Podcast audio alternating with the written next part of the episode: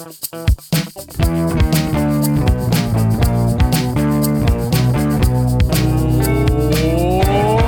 the crack like? Welcome to the Winers Shuffle, the Inverness Caledonian Thistle FC fan podcast. There's an energy crisis on, but we've got an overabundance of it for you over this next hour and a bit. What's on this episode of the Shuffle, you ask? Partick pumped, Cammy Harper, Ayr annihilated, Cammy Harper, Dundee demolished, Cammy Harper. It's a new pod, it's a new format, it's the same 28 years worth of ICT references backed into an ever wild conjecture and mild distraction. Every day I what? Every day I'm shuffling.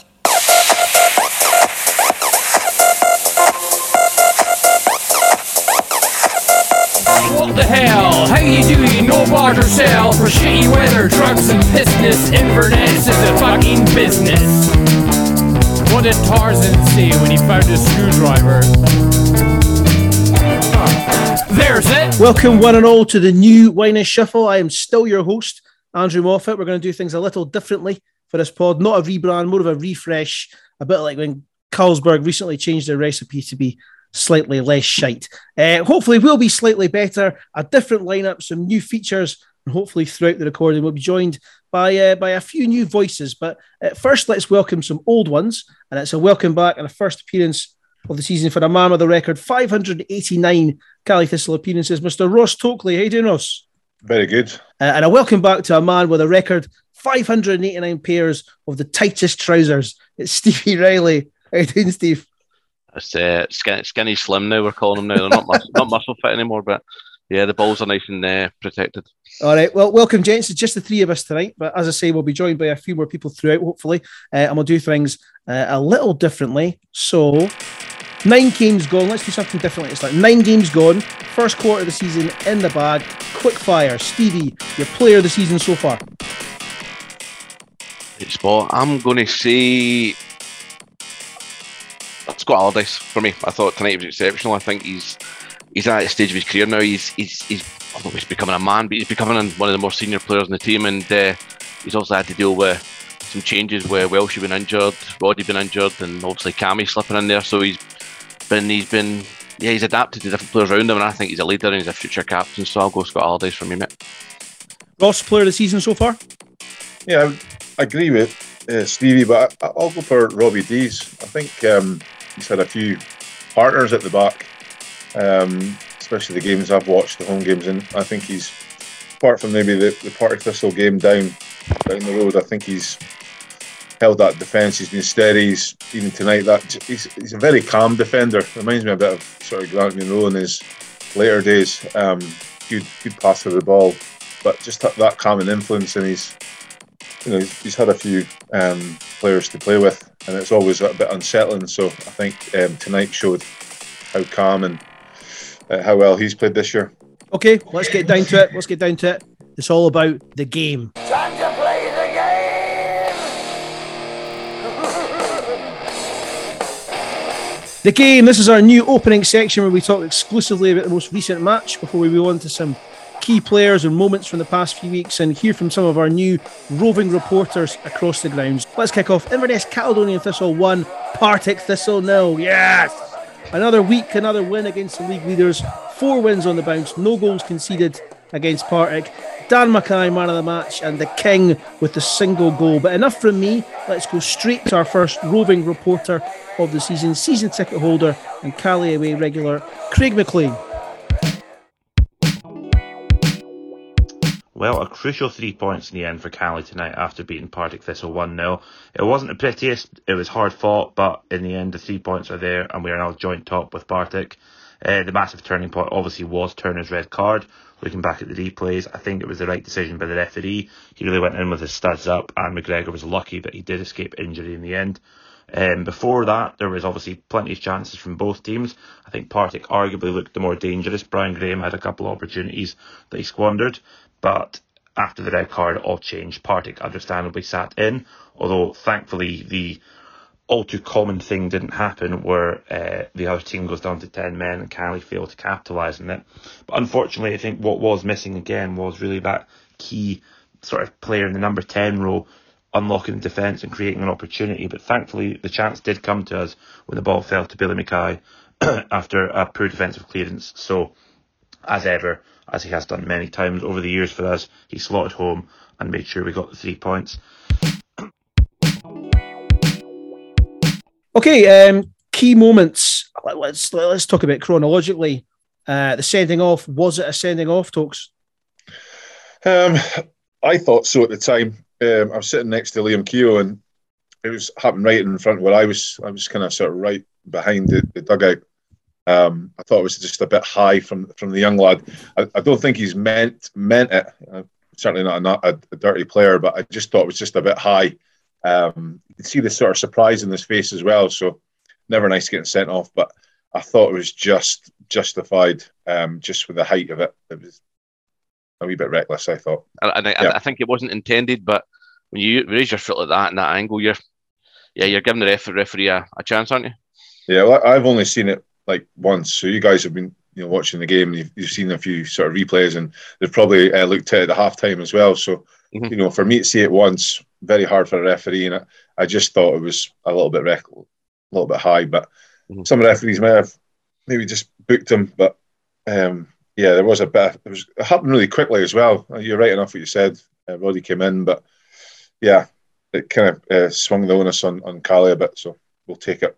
Let's talk about let's talk about a Cali player. Um, Dan McKay overall, start to finish, pirouettes all over the place in the first half. Cruyff turns. Uh, what did you make in the upturn in his performance, Stevie? I think he's when he's at when he's at it, he's one of the best players in the division. Moff, I think he's a confidence player though. I think Dan he probably admits it when his head goes down. It's, it's frustrating because it's hard for him to get his chin back up. But when he's at it, he's pacey. I mean, he had that right back. And McMillan wasn't it, who obviously got a yellow card early doors, and that obviously put him in the back foot. But he had him in toast for the first half, especially. And uh, yeah, again, again against Raith Rovers as well. We, we can tell with Dan in the first 10, 15 minutes if he's up for it. You know, you're getting it for the full game or for how long he's, he's on. So uh, yeah, delighted with how he's been playing the last couple of weeks. When when you interviewed interviewed him early in the season, Steve, he actually talked about uh, you know he wanted to specifically make an impact in the big games and specifically the TV games because he obviously knows that more people are going to be watching them, more coaches, you know, the Hibs manager and whatnot. So, um, what an impact he's made, Ross. Yeah, he's given Inverness a lot of pace, and, and that's something I spoke about last year. I just felt that, that down the, the wings they don't, they didn't have last year. So, I think he's he's been very good. In, my, in the games I've watched, I don't think he gets the ball enough, and he wants the ball, and that's a good thing. I, I, I really think that um, you know, when Cammy played there, he wasn't getting him the ball enough. And I think that's, you know, I, I think the Inverness are stronger going down the left this year. Last year, I was said maybe they're a bit stronger going down the right, but uh, with David Carson, um, still offers that, that width. But I think Dan's been superb. He, the pace is a Johnny Hayes, Barry Wilson pace. It, it's explosive. He just drifts past people, and defenders hate that. Um, and you can see Billy Dodds wanting them to be fed with the ball. He just you know, and I just feel they should be giving him the ball more. And um, don't get me wrong, he's Steve's right. He comes in and out of games, but I've, I've been very impressed with, with, his attitude and his performances uh, in the games I've watched. Yeah, we should say, Ross, just to clarify to, to the listener, the games you've watched. Um, obviously, Stevie and I, it's harder for us to get to home games at the moment. Cost of living crisis, and that's hard to get people to get to a lot of games. Um, but you're not commenting on the games this season. Tell how many have you been to? You've been to the odd home game, haven't you? Uh, I've only missed one. I've only, missed, missed one. The, only missed one. The Brechin game. Oh, season. Um, there you go. I've kind of got the bug a bit last year, just with doing the commentary, and my missus likes to go and watch, so I've been going along with her. So I've been tuning her ear off, ear off a wee bit as well, just sitting there as a frustrated fan. But no, enjoyed the games. I, I, would say the only one I didn't quite enjoy was maybe the Morton game, and um, that was a bit of a a hard one to, to watch, but um, just nice to go down and just support the team, really. So um, that's just what I've been do, doing my Saturdays. Do, do, the fans leave you alone? Have you got to sign a few autographs and do a few selfies? I just wear the hat. Nobody really knows who I am. All right, let's go back to the game. Um, Roddy, I know you're, you're a big fan, Tokes. You had a really great start to the game. Um, and it was a big decision by the manager to put him in, try and match that three man midfield of Partick. He's, he's faded a little bit. What happened in the game there? Um, I just think it, it's just a bit of rustiness, really. Um, just not played. Um, he's got a tremendous shift in, and I really like that. I was thinking about that today, coming on the, the podcast about that. you know, would they go with the three? And I think Mikami himself and, and, and Scott, it's a really good midfield three energy in there. Guys that, you know, like to pass the ball, get forward. And um, I, I, I, like to sort of um, set up of the, the three. And I just think Roddy's just running a bit, bit of legs, really. Um, and just delighted to get him back in the starting team, really. That, that's the sort of system we, we played before, Steve. But do you think that's the system that Doddsy will play in most games going forward? Because it does. I know we've not, but then again, have we created enough chances today in comparison to other games? Ah, but remember who we're playing? We're playing a team that's in form, top of the league. Obviously, won four out of the last five games, so it's not it's not an easy game. But I mean, I was I was here last week, and surprised he rode in the bench, and like like Toke said, I'm, I was surprised he actually lasted that long tonight. I thought yeah, he's going to be out for a lot longer, but he was superb, and that's where he's, he's at his best. I mean, I always see him as a ten. He can play as an eight, but he's got, he's got, he's got, he's dynamic. He can go back and forth, but he's got a shot on him as well, and he's creative as well. And I think long term, I'd love to see him playing further up the pitch because I think maybe when it's a bit further back, it's a bit more physical. And although he's grown into that sort of stature, he's he's too for a player to be a six or an eight. I think play him as a ten and let him be creative because yeah, that's his best position for me. Uh, Duffy tonight, he's coming for Danny Devine, centre back absolutely imperious. Um, I think the last time we played, we played Partick. Brian Graham's absolutely ragdolled Delaney, and I think we've it's been proven Delaney's really a left back more than a centre half. But I thought I thought Duffy was great tonight. What did you think of him, Ross? Yeah, I thought he was superb. Um, you know, he didn't see him much in the game in terms of like getting involved. So that's that's a major sign uh, for a centre half. I think he kept him very quiet. I spoke about in the paper um, during the week that they had to keep him quiet, Brian Graham. And between himself and Robbie Deas, I just thought they were physical, they got tight. Um, and, and, and Duffy's actually very good in the air. Um, he's got a lovely spring.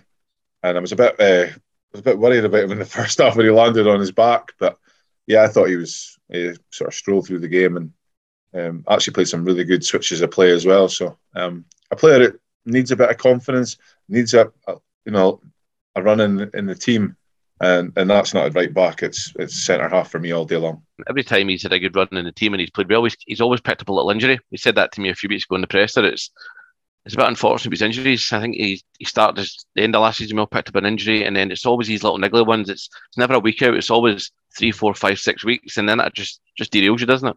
No, he's he's certainly um, playing alongside Robbie Deas. It's a, a decent part, partnership with having the I would say the first maybe first choice Danny Devine out, but it, it, gives the manager food for thought when you have somebody like Wallace that is is, is steady, comes in, and end of the day, if, if Danny's back and, and Wallace is playing well, then that's that's the decision for the manager.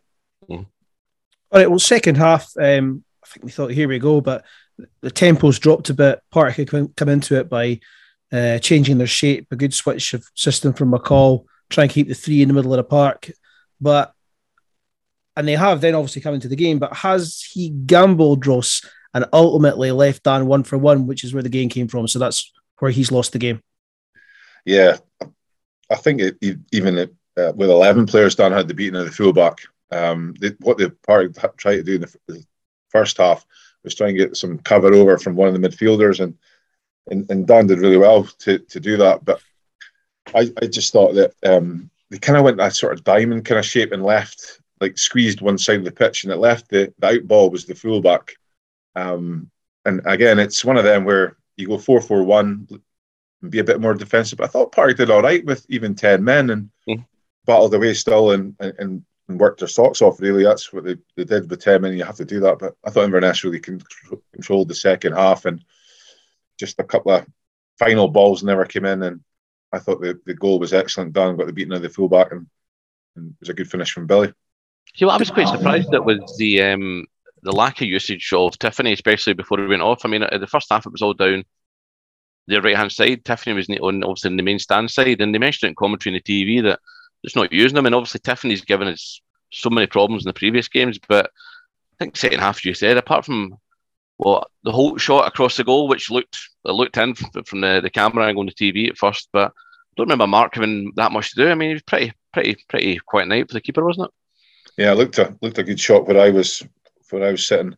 Um, I did hear somebody say something about Tiffoney had hadn't trained all week, so I don't know if it was maybe something that he, I would say he's normally one of their top players. He, I thought David Carson defensively handled, handled him really well, mm-hmm. and he's done that in the, the, previous games as well. So no, I thought it was a a good defensive display from Inverness tonight. No, I agree. And Billy Mackay, one chance, one goal. Just doesn't stop, does he?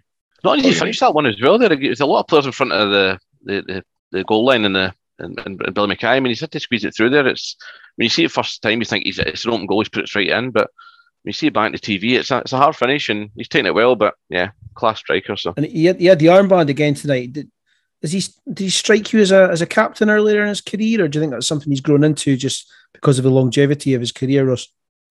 I think just a bit of experience as well. Um, again, performances, goals are, are he's leading that way.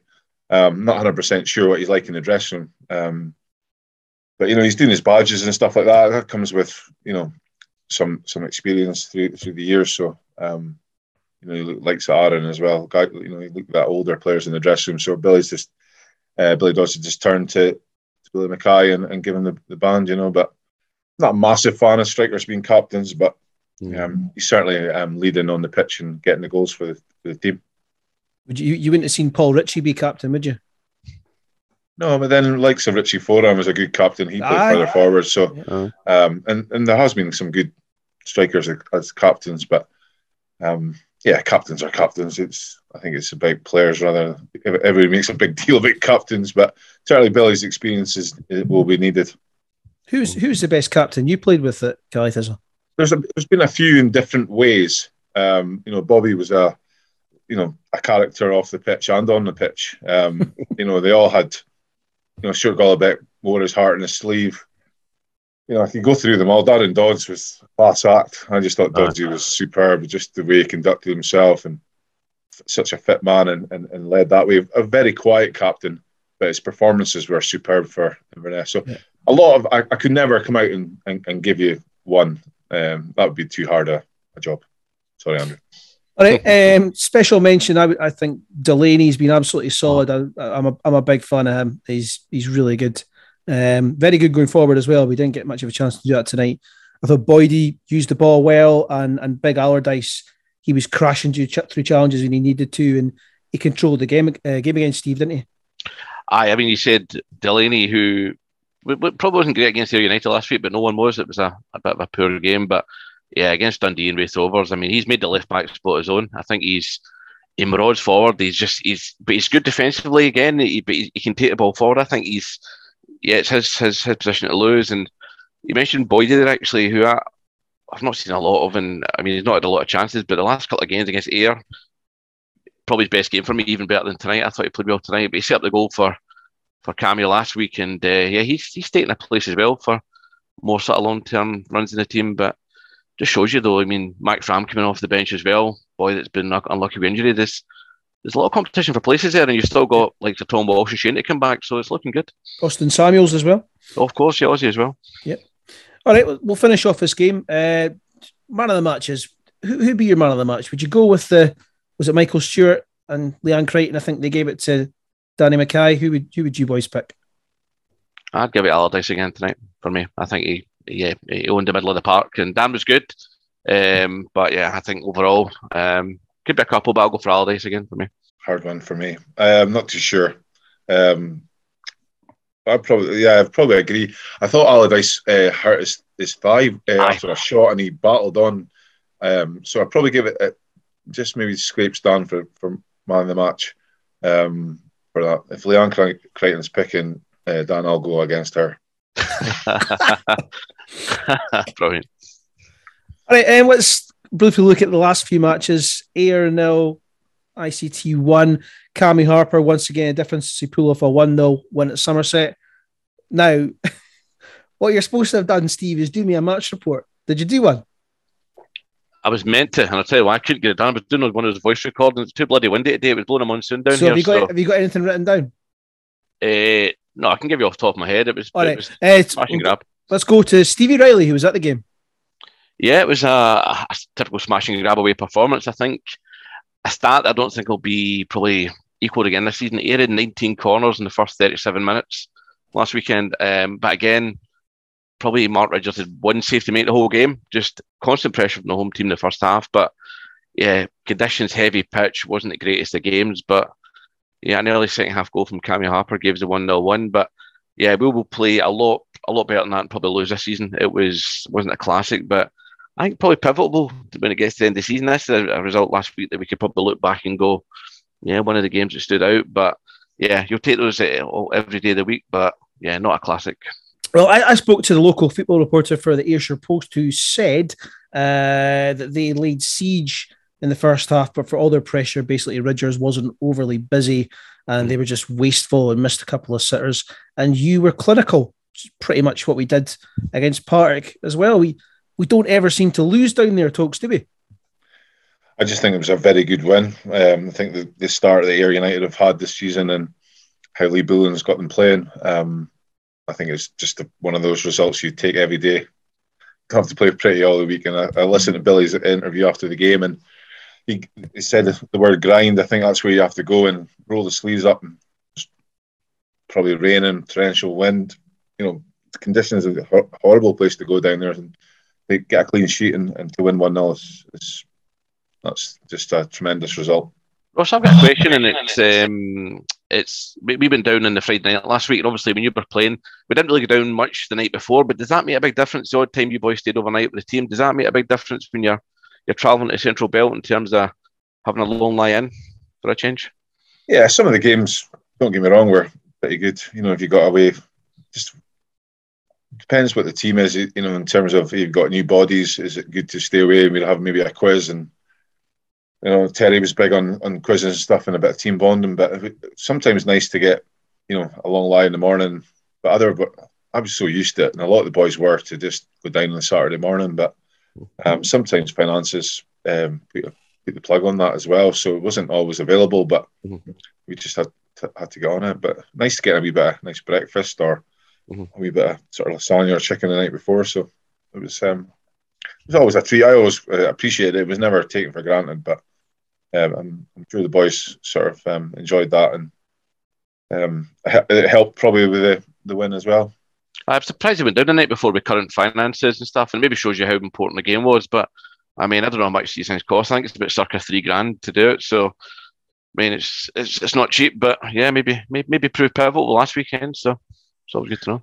I don't know if the like end of the day, what kind of away games have they got? They've got Morton as well. So, if you probably look at it and they probably budget probably maybe maybe a couple of nights uh, mm-hmm. stays during the season, um, depending on where they're sitting as well. So you know if, if they're top of the league and there's three games to go and there's an away game, they'll be staying overnight. So it's just one of them. We'll just play it by ear. But yeah, uh, you don't Queen and South this year, do, do you? So that's yeah. uh, that's a journey gone.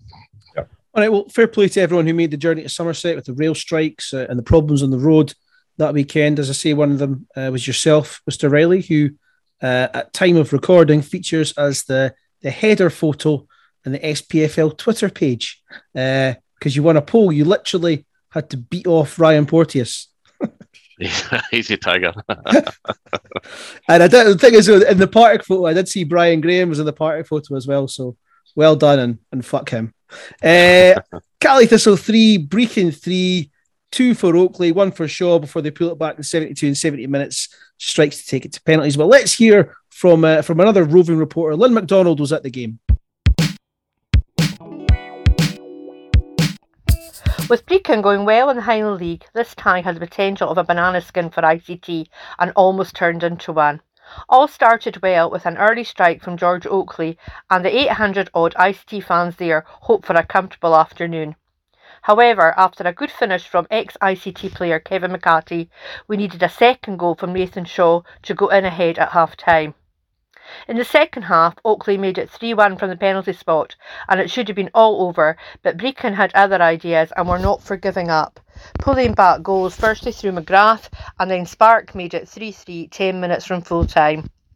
Thankfully, we were spared extra time, and penalties took place, with ICT running out eventual winners 4 3. Missing penalties for Brechin were Bain and McInnes, and Oakley missed for ICT. This was a tough watch and a miserable performance, and I'm not sure we deserve to win. I'm also not sure this is a competition we are particularly interested in, but we go again in the next round. On ending on a few plus points, the return of Mark Schramm from injury was a welcome sight for fans. Several young players also got a run out, which is always positive, and George Oakley found the net twice. We hope for a better performance in the next round. So I think we're we're three one up in this game. The subs who have come on here are Boyd, Allardice, uh, Deas, and Danny Mackay. So it was more than good enough to see this out.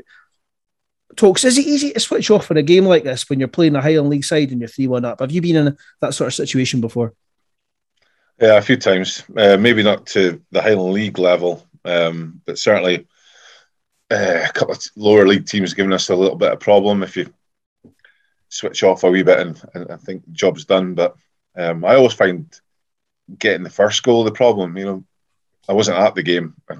Um, certainly been told by a few people how it went, but um, end of the day, Brechin have spent a lot of money and they've got some, you know, good players from that should be playing at a higher level. So a dangerous side, and if they get a bit of confidence and it'll cause teams problems, and Inverness have kind of let them back into the game. They've got a bit of confidence from the second, and, and it's went to went to penalties. So um, just lucky to survive that one, in my opinion. Yeah, um, I know it's not a competition that we as fans are hugely enamoured with. I know, Ross, you talked last season about it is good for the players, you get confidence up, um, you get a wee cup run, etc. But you know, let's talk about the game that we do have to play. At the time of recording, we've got Hamilton or Rangers B away. I think whoever was running the, the Twitter Twitter page that day when the draw was out wrote yawn. I, I quite like a, a wee trip to an empty Ibrox, wouldn't you? They played Dumbarton though, don't they? Oh well, fuck, fuck that then. yeah, I'm not going to Ibrox now. Nah, Going to, having you like said, a trip to Dumbarton? Seen said that, I do, I do like a trip to Dumbarton. I like a trip to the Rock. I think you're still barred from Dumbarton after your last appearance, but um, aye, I think I think it'll be Hamilton. But yeah, it's it's good for us down here. But yeah, I wasn't me put the own comment out, but it's hard to get up for these sort of ties until you get to the semis and the final, hopefully, isn't it? So Now, now you've said Dumbarton, I'm looking forward to that. So I'm putting I'm putting that in the calendar, mate. All right, let's move on swiftly. Dundee two, Cali Thistle three, Cammy Harper the hero again, Billy on the spot. Ryan Sweeney gives Dundee the lead, but uh, Harper leveled with a strike from the edge of the box. Billy Mackay puts us ahead from the spot kick. Joe Grayson equalises for Dundee, but Cammy Harper with another screamer for the winner. Uh, I had to miss this one. I was down in London for a, for a long arranged Leyton Orient game because I thought that the Dundee game would be moved to the Friday, but that's such as such as my luck. Um, but it looks like an absolutely phenomenal performance, Steve. I know I had to miss it too. My son had the cheat to be born that day, so it was his first birthday party. So um, there's no way I was getting out of that. But yeah, sort of highlights and spoke to a few of the boys at the game, and yeah, it's just, it's all about Cammy Harper this game, isn't it? I mean, two peaches of goals, and it always I don't know if you boys agree. It always looks better when a lefty scores. Looks looks more cultured, doesn't it, than, than a righty? So yeah, it's, it's a big, massive um, performance. I don't think Dundee will be challenging up there. I think Partick and ourselves. I mean, I think Dundee on paper should be favourites, but obviously this week's game against Coves have struggled, but still to go to Dens Park and get a win. I mean, I'd have taken a point. I'd have bent your hand off before that game to take a point. So massive three points for us. There's already actually rumblings of uh, Bowyer out and Hartley in, Paul Hartley in. Oh yeah, So, yeah. Um, Tokes, when, when you get a player like Harper who's not long out of the youth teams, um, is there more of a buzz in the youth teams themselves when they when they see a player doing well that maybe some of them some of them know quite well or might have played some games with in the past or certainly are closer to age to age in?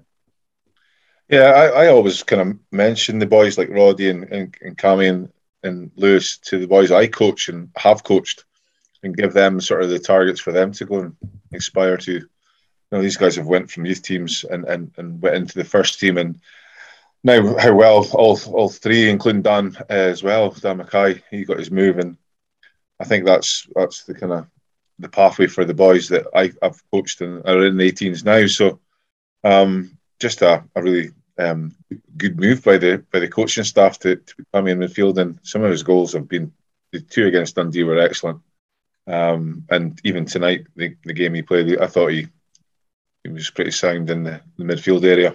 But I actually um, I actually uh, read the Dundee report, and then I thought it's so biased. I, I had to go on to the to watch the Dundee, you know, the highlights.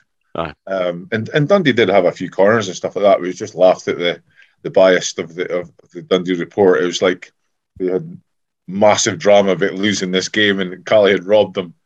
But really, um, you know, I, I wasn't overly impressed by Dundee when I watched them. I think it was Ayr United game I actually watched and, and Ayr beat them. And um, yeah, I, I think a possible uh, change of manager might give them a wee Yeah. spur, but That's a gamble, gamble, wasn't it? Well, it sounds like we sounds like we got them at the right time because they're, they're Yeah. losing to everybody at the moment.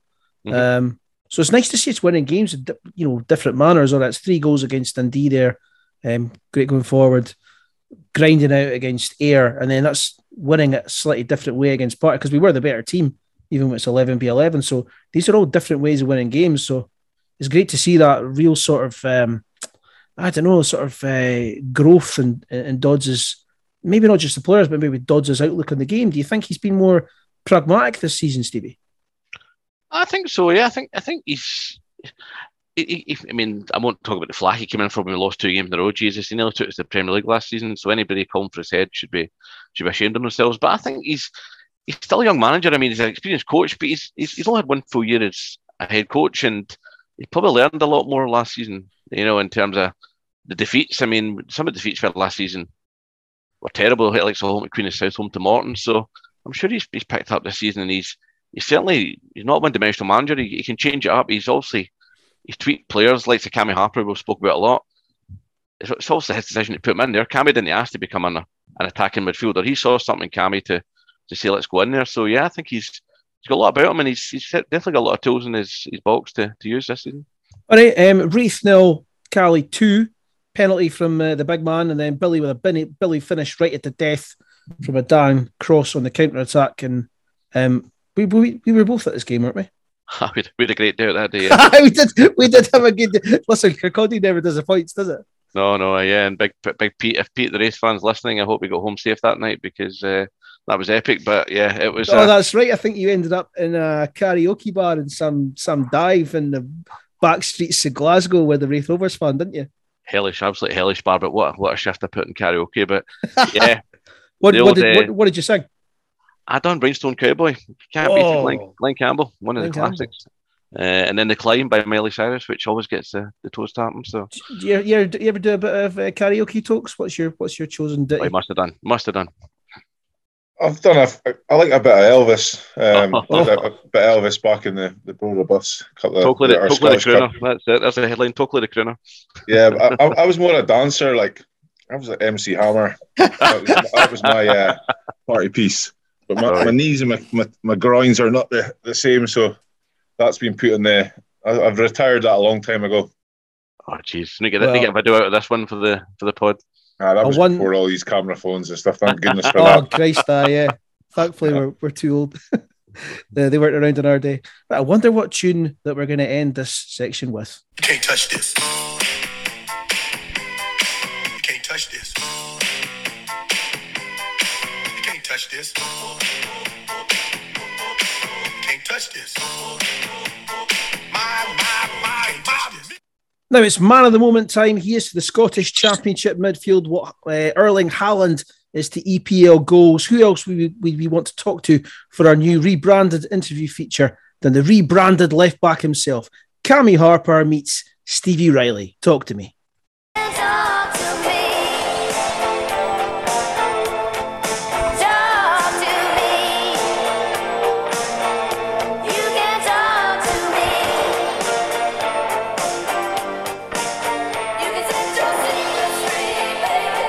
How's the last few weeks been? Then I'm obviously obviously it's going to be a good response, but have you been surprised by how well you've adapted to the new position? And uh, what's your thoughts on your, your current form? I thought I would be all right. Like I consider myself to have a decent enough footballing brain.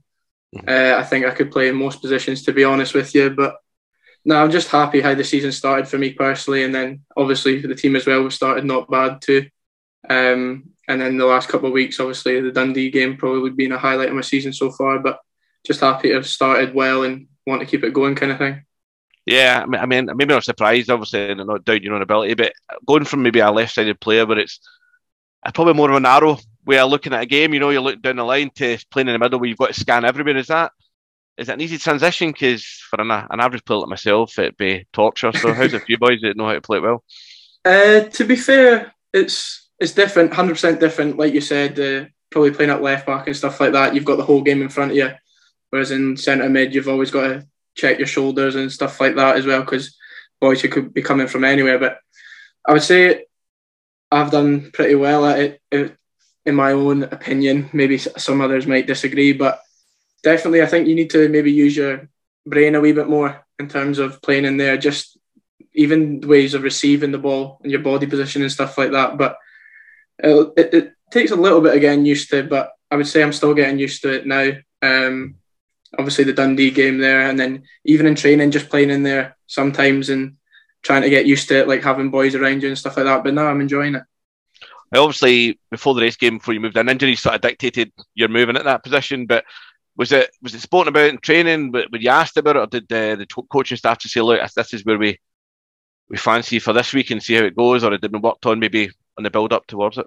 Um, before the Raith game, it actually wasn't spoken about much um, at all. Really, the gaffer kind of just asked me to do a job for him in there and just went my balls off really. And uh, I said, yeah, no problem. Um, and then obviously it paid off in the end. So happy with Alright. that. That's great. So let's obviously I was at Raith. I missed Dundee because uh, my selfish son had to have his first birthday party and uh, I couldn't get out of that. So I was gutted I missed it. But from the boys that were there, you were phenomenal. But talk to us about that game. It's some, I mean, you don't do tappings, do you? But I mean, that's got to be up there with one of your best performances in the ICT shirt, yeah. Uh, yeah, definitely. I mean, I think I think Dad and uh, Scott Scotty said for me to put on the lottery after the game with those two finishes, but uh, I uh, I felt I felt good going into the game. I felt good this whole beginning of the season. To be honest with you, going into every game, and uh, even going one 0 down, I still felt like we would bounce back from it because they started very well. Obviously, they were good at set pieces and stuff like that, and maybe just being the home team kind of came at us really quick in the first 15 and we didn't get to grips with it. But nah, I always kind of thought we'd get back into it just with the quality we have in the team. And don't know, I just, I fancy myself, myself from any kind of angle, really. I think I've got a decent shot on me and luckily two went in. It always looks better when a lefty puts him in. I mean, you're, you're, Yeah. blessed to be left-footed, but we both both cr- cracking goals. But is that something that you're you're looking to get more of? I mean, you've you've hit, hit, some good good obviously strikes before then, but is this something you're looking to add to your game? Get, I mean, base, take take a shot at goal, take a pop at goal, and see what happens.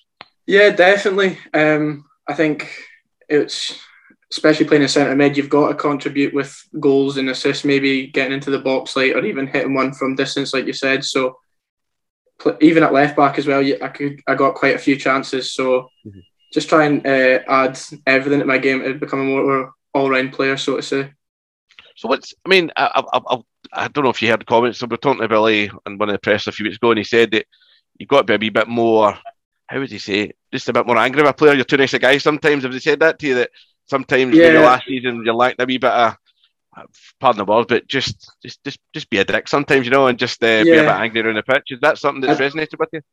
Uh, yeah, I don't know. My dad says I've always been like that. I'm just I'm quite a laid back guy in general, and I try to use my head more than it, like my brain more than anything, and be clever with it. But the gaffer obviously last season said I needed to do more of it, which was fair enough. If I'm playing in his team, he's the manager and stuff like that. So I've really tried to focus on that and use my body more and stuff like that because I'm I'm not a small guy, if you know what I mean. Like I would fancy myself in any 50-50 kind of thing. So I've kind of taken that on uh, from last season, obviously being a frustrating one, and just kind of said like this season to myself, like I'm going for it and I'm trying to stay in the team and no one's taking me out, kind of thing.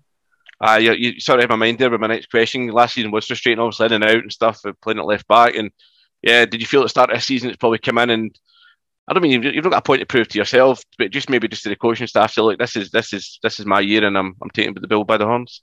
Yeah, hundred percent. I mean, it's something that I thought about to myself, and obviously really close with my dad in terms of my football and stuff like that. So spoke to him about and said that this season I was just going to kind of grab the bull by the horns, kind of thing, and make sure I was playing every game and not give the not give anyone a reason to kind of doubt me in any way. So I was just really focused on that and just want to keep it going because I feel like I've had a decent start to this season.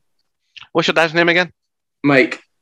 Mike, I know he listens to the podcast. Shout out to Mike. He's a regular listener listen to the podcast. So hope you're enjoying this, Mike, when you're up and down the road in the van. But um, looking at this season as a team, I mean, a few fans obviously got a wee bit, oh, God, they got a bit sticky about because we, we lost a couple of games, but it's been a positive start to the season. I mean, Yeah. it wasn't it wasn't the start of the season we had last season, but again, last season we didn't progress through the, the group stages of the League Cup, so you've got to take it off with smooth. But all in all, it's been a positive start, and the last few weeks' performances from yourself and the team has been been superb. What, what's changed? Is it just a wee bit of luck, or just you're going to get little sticky patches in the season like we had?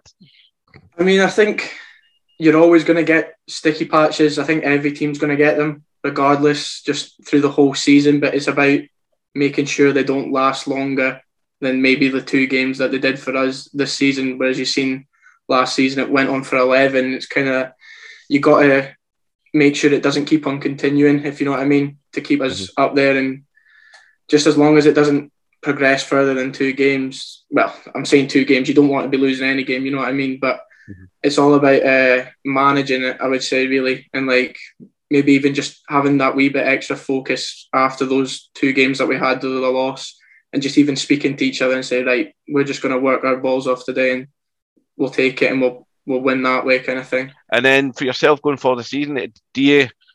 I mean, you just want to play football, so you play anywhere. But would you prefer a run in the middle or drop back to left back? What's what's your preference? I I'm really not that bothered. Um, I like both. I'm maybe like I've, I could say I'm liking centre mid a little bit more right now. Obviously, off the back of the Dundee game and the Raith game, having good performances in there. But I'm ha- I'm just happy, like you said, to play anywhere kind of thing. Just as long as I'm playing and putting in good performances for the team. I to, to, to, two totally different roles, obviously. But do you Yeah. think in the middle you you can maybe showcase your talents a bit more because you've also got a bit more autonomy to to be a bit more forward thinking, haven't you? Uh, yeah, maybe I would say you probably you're at the heart of it maybe a lot more, and you can probably dictate games a lot more to who's if we're going to be on the attack or if we'll keep the ball and stuff like that. So yeah, you could maybe say you showcase your your ability a wee bit more in there just because you're around everything, but you can also showcase at left back as well and stuff like that. hmm No, I agree, mate. Totally, totally agree. And then obviously, it's, I think I know the answer, but it's looking good for Yeah. a squad for a, a, a title challenge this year again, isn't it? Yeah, definitely. I mean, obviously we were disappointed last year, but we kind of said again this year that that's our main aim, like to get up and get promoted and win the title. And I think we've got a good group of boys to do it. I think uh, even the new lads that have come in, I think we've got a really good uh, chance this year. And I would say it's probably a closer group again, even than last year. Even though last year everyone was really close again, but I would say everyone's in it together. So I would, I would back ourselves. You know, No, good man. I like, I like answer. And then you're not one of the young ones anymore. You've got you've got I know. you get debuts last week, sixteen year olds coming on now. Are you, are you feeling like an older man in the team now? Tell me about it. I'm still only 20, but I feel played quite a few games now, so you feel like an older one kind of thing. But obviously, Dan's little brother Carl getting his uh, first start was great to see. Obviously, I've known Dan's family for years and years, so it's a bit it's a bit strange now that playing with him and his brother again. But nah, I'm delighted for him, and uh, he's a good player. Definitely a good player. No, showed good signs, and uh, yeah, one for the future. And just touching Dan there, it's good having Dan back. He's obviously, I, I spoke yourself in the press about it, and spoke to Dan. You've played together since you're probably about nine or ten, I think, haven't you? Yeah. So you know what each, each other's doing. So even you playing in the most central role just now still benefits your relationship with Dan, doesn't it? Because he's out wide and you know what he's doing. Yeah, hundred percent. I mean, uh, I think Dan did say it in the press a few weeks ago that like I would say we probably know what each other are going to do instantly. We've played together since under tens or something like that. But it's good to have him back. He's a good guy and he's a he's a good player as well. And he can win his games uh, just with his speed and his finishing. So he's a great addition for us. Um, Tokes, have you always seen Harper as a left back, or did you think he could do a job in midfield? Because you've obviously made the move from full back to centre midfield and back again and centre half. So, how hard is it to change positions, and what do you need to do from your experience to adapt? He's, he's had he's had some experience uh, youth team wise, um, so that gives you that sort of platform. I had the same as well. I was I was actually a centre midfielder when I came up, and um, Steve kind of Steve Paterson see me as a, as a right back, so it's kind of different from Cammy. I went from a midfield to a fullback. He's went from a fullback to playing in a midfield area. Um, there was a couple of times tonight that you know maybe did a couple of things wrong, but we're not. we're not asking for a perfect performance, but what he does just offer. highlight, highlight. You know, for for the, you know, the basic fan ourselves. We, we we don't watch the same the game the way you do. Like, what did what did you do wrong? it's just like if you're in midfield, there's there's a different way of tracking men. Their movement in midfield is different from say playing against a wide man. So wide man's more sort of going like direct at times. They'll go long to come short kind of thing. But just I noticed a couple of times in midfield they got kind of sort of missed. A, hard to explain, but there was just a couple of moments I just thought that you know when maybe playing in there more regularly, he'll, he'll get because he was playing against a very good three in there. Uh, well, certainly the two of them. Uh, the young lad I- I've never seen a lot of, but the guy got sent off. But the other two are very, very uh, experienced, and I thought he played very well tonight. I thought he was maybe slightly deeper now. Um, I think maybe Steve will correct me. Um, might have been playing a little bit more higher up in a couple the maybe the Raith game, but um, just that lovely left foot. You've seen the strike tonight as well. He can hit uh, a free kicks. He's good from set pieces, but a real find actually because I, I think you know just with it, I think Allardice as well got a bit of injury, so to have that extra option in Cammy to come play centrally is is has been a major uh, bonus for for Billy and the team. Ross, is he, is he got to be a bit more spatially aware? I mean, I, I'm thinking obviously if he's playing left back, you're basically a bit more narrow. You're looking, but the game's all in front of you. You're not looking behind you really if you're bombing up the left hand side. But to go from that to centre mid, whether that be an eight or a ten, you basically you basically got periscope, haven't you? You've got to look everywhere sideways. Is, is that an easy transition? Because he's obviously transitioned well, but that'll obviously take a little bit of time to sort of come to fruition, won't it? Yeah, and that's what I meant. Just it was a couple of things, and I mean a couple of things, and I'm nitpick nitpicking because I I really rate the lad. Um, but he's going to he's going to play against a lot of experienced players midfield wise, and, and players that have been playing there for a lot of years, and their movement is is decent. You know, they they'll make that extra, they'll find that extra space in there, and that's what I mean. Um, but I I just think he's got good legs. Um, gets about, he can close down, and I'll tell you what, I would love to see the mileage he uh, covered tonight. He he put in a shift, and and and Roddy's in the same boat as well. They, they really do put in a, a fair shift, and and that and and Inverness need legs in that midfield to get forward. And I would just like maybe Roddy and and Cammy to go beyond Billy Mackay some at times, um, but just just the goals he's got has, has been really good. I guess it helps having Dan there as well, doesn't it? Though, because obviously they grew up playing together, and obviously when he was behind him at left back, now he's essentially side by side now, isn't he? So that they've got that relationship already. Yeah, they do. Um, they linked up fairly well.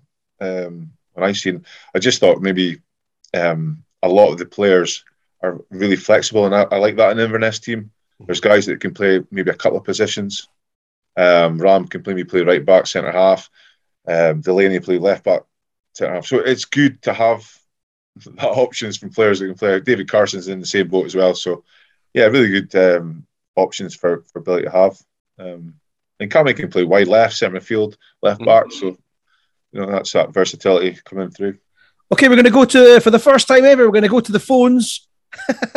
On the line, we've got Roddy McLeod, and he's in Broadford Skye. Hello, caller. You are sort of live on the Winey Shuffle. Please do not say fuck or bugger.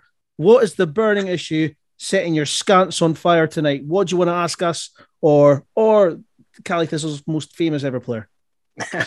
Um, so I think everyone would probably agree that we've all been quite impressed with uh, with Cammy Harper, um, especially the last few weeks and month.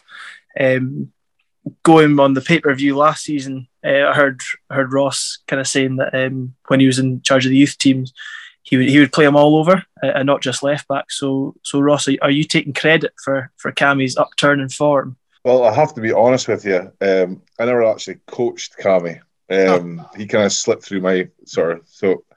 Um, I think the coaches. Uh, speaking of Ronnie Duncan, uh, one of the youth games a couple of weeks ago, I think Cammy always had that skill of, of going forward and um, playing, you know, further forward in that sort of midfield position. So you can see by the the sort of uh, easiness he's adapted to to the to the Caley Thistle midfield and the goals he scored. So even last year, uh, you could see that he was um, more excited to go forward than maybe the defensive side of things. So, um, just such a, a good find and a, a great option now in midfield. What uh, what sort of um, so obviously you play for us for for a, for a fair while. What's uh, what's your favourite memory or one that stands out from uh, from returning from an away day, so on the bus or or, or whatever like that? One of the one of the best You can't say. journeys. Yeah, one of the best journeys home was Ayr United uh, when we won. We basically clinched the league, and that that journey uh, back took ages, but I didn't want it to end. Um, so I would say that was probably um, such a a great uh, trip home.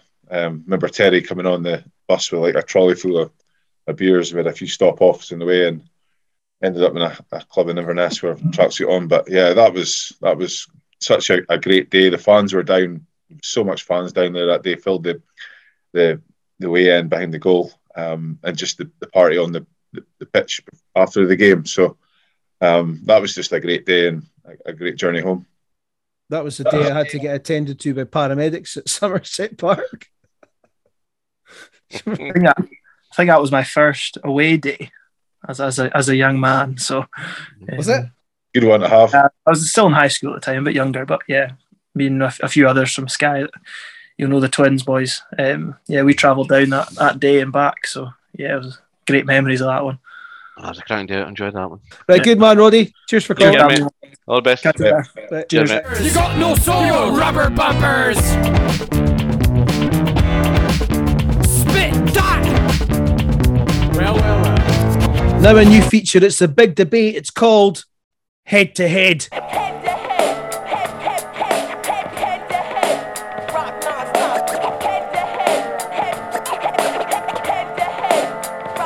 It's the one that the boys have been most looking forward to.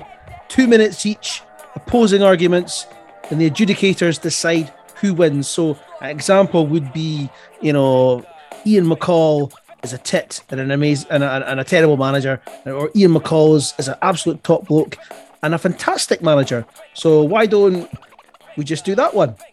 How's that sound? You got one minute. I want you to fill the minute. Go. Right. So Ian McCall's a tit and a bad manager, but he's managed for 20 years. He's never won anything higher than League One, right? I mean, for 20 years, okay, a, cou- a wee Challenge Cup in here, a playoff victory with Ayr, they won the league. I think he won it with Thistle as well, didn't he, coming up? But 20 years, probably flopped at Dundee United. First season at Dundee United, scraped into the top six, and then the second season, struggled just to avoid relegation with a massive budget. Um, he also looks like Mrs. Doubtfire, so he's a bit of a tit, but the, probably the biggest tip moment I've heard, and this came in our other podcast the other week, there was when he was manager of Ayr United, he turned up at training with a Partick Thistle tracksuit on, which screams to me massive tip. But yeah, I think he's he's up there with Dick Campbell, uh, probably one of the worst losers. If you listen to his interview after the game tonight, it's Very disgusting. Um, I mean, dry your eyes, Ian. But I think he's a, a manager who's probably got more, a lot more credit for the ach- the achievements that he, than he, he deserves. To be honest, I don't think he's he's won that much in twenty years. Time up. That's you. Okay, he's a tip. Okay. Stevie has made the case for Ian McCall being a tit. Now, Tokes, you got to make the case for him being an absolute top drawer geezer. Are you ready? One minute, starting now. E. McCall has not aged for about 30 years. He's always looked the same. He's never changed. And he's got a lovely pair of calves. I noticed that tonight. Aye, we'll talk about that later. He's also gets his team playing for him. Um, been very impressed over the years. Um, he might have not managed at the top level, but he's certainly um, the seven clubs. I think that's correct. Uh, twice. He's always gets his teams up for games. Um, you know, I've, I've spoken to Barry Robson, Paul Ritchie, and they played for him, and, and yeah, he's uh, always finds a hidden gem. He's got a knack of finding players, lower leagues, taking them into into the, you know, especially like a championship team, a League One. So yeah, he's a knack, knack of finding um, gems. Um, he's also won awards. We're not saying he's a top manager in a, the top leagues, but certainly a very, very good manager at uh, lower league level. I've had a beer with him as well, and he's also not a bad guy. That's your time's up. Well, that is. Uh, it's going to be hard to pick a winner there, but I have picked the winner, um, and the winner is. It will astound you to know the winner is Mr. Tokely uh, because I met Ian McCall last season uh, in the In car park. No, In he the car wasn't. park? In the car park. No, he wasn't. In the car park at uh, Queen of the South, and he was he was a decent chatty bloke. Nah, and I'm I think he was alright. I, I think if you're a you're a decent geezer, if you're up for a chat, if well, if you're a decent geezer and you're up for a chat, then you can shit in anyone's shoe you want. In my book, I think that's what the famous story was, where they call him Joby McCall. Yeah, nah, he's actually alright to be honest. Yeah, nah. Now that the debate is over and I've lost, I agree with Ross actually. I mean, he's, he is a good manager. Yes, he is. But Ross is not using 30 years because that makeup for Mrs. Doubtfire. That's why. you look at him again, it's, it's Robin He's- Williams. I watched him tonight. He, uh, he chews chewing gum, unbelievable. What a, what a shift he puts in with the chewing gum. He- seriously, he had the hat on, the hat off. I know Billy took his jacket off tonight, but um, yeah, he's, he's um, he paces about that. It's a bit like myself in the dugout. I like he really gets involved and he he backs his players and his team. So that's you know a lot of the opposite fans don't don't like that the way he acts and, and he is a bad loser. And again, he wants to win games of football, and that's that's what it's all about. Now, time for our new feature examining what's been going on behind the scenes at the club. Full of bub. Look, mommy, I got the X, so get into taking drugs. I'm into having sex, I ain't into making love. So come give me a hug, get into getting rough. You can find me in the club. Before we talk about the energy crisis and, and concerts, uh, let's hear from a relative newcomer to the club, video analyst Fraser Gorman. Billy had mentioned you last season, maybe not a name, but he said that he was getting a video, a video analysis in, and I think that's a important key role that we don't talk about. But just go back to start, Fraser. How did you get involved in analysis, performance? I mean, I know you were at Hamilton, but were you a player before that, or was it always the, the technical side of the game you're interested in? No, no, um, never, never a player. Um, I suppose growing up, um, always had a had a, an interest in education. I suppose um, went to university down in Glasgow with the with the outlook of you know becoming a PE teacher. Um, so I was I was in my fourth year at uni down there, and analysis was a module. Um, so at that point, the, I went to University of the West of Scotland, which was in Hamilton. Um, and at that point, the Hamilton Accies was looking for an intern to go in, um, and they got in touch with the uni. My, my lecturer kind of pinpointed me to maybe take on that role, put it across me if that's what I wanted to do, and that's what I've done. Um, so done a year doing an internship at Hamilton, which was great. Um, just kind of learning the job along with the sports scientist and the manager there, which was Billy Reid, which was which was great for me. And then at the end of that season, I was approached by Partick Thistle to see if I would go and go there, which was a dream come true for me, being a Partick Thistle fan. So done two years there before um, coming up um, to join Ross County with, with, with Doddsy. That's obviously how I know him. Um, but always in the back of my head, it was always in to get back into the education sector. And for me, analysis was almost education within football. So it was perfect for me. You know, how, how do we how do we educate players? Um, and video analysis was a perfect one. Um, so moved up there with, with Jim and, and obviously the manager now. Had a great time there. Um, COVID and whatnot hit, uh, and I thought, right, now's my chance to try and get back into education. Retrained as a teacher. Um, the manager, Dodds, he's always kept in touch with me. He's always been brilliant with me, Stevie. Um, and when he said that he wanted somebody to go to Inverness with him, it, it was something that I was really keen on doing. Obviously, Doddsy had a budget. He was trying to maximise what he gets out of the budget and put that towards the playing staff, which is the way it should be. Um, so it kind of put things on hold a little bit. We managed to source our sponsors at Cerimax, which have been brilliant with us. Um, and they wanted to fund the video analysis department. Um, so getting that sponsorship deal is what inevitably pushed me through coming to the club. So, uh, I mean, the fans, Fraser, we all know and we're watching Sky, you all see the Opta index and we're, we're aware of Wyscout that the managers use and stuff like that. Yeah. I mean, I was surprised until I don't. I just assumed we always had a video analysis. I had some sort of department pre your arrival. But talk to me about what you do for Doddsy in terms of is it you've got a plan of maybe you watch a game, you watch a game against Queens Park last Saturday, and you'll pick out bits, or does Billy come to you and say, "Look, I need you to look at certain passages of play, pick them out, and put them together for me"? How's, how's it working on a of weekly basis? Yeah, so I think um, I think as an analyst, your job is is to know the exact way that your manager wants to play, um, and you almost become that that second brain of his that you know the way he wants to play. Therefore, you know how to break down the opposition by looking at the video.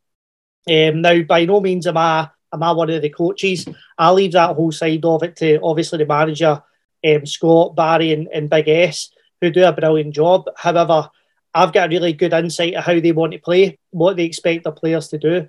So what I'll do is I'll look through the opposition, and so will they, um, and I'll cut it up into different phases of play that the manager wants to exploit, looking at the opposition's strengths and their weaknesses and how we're going to exploit them, how they might play against us.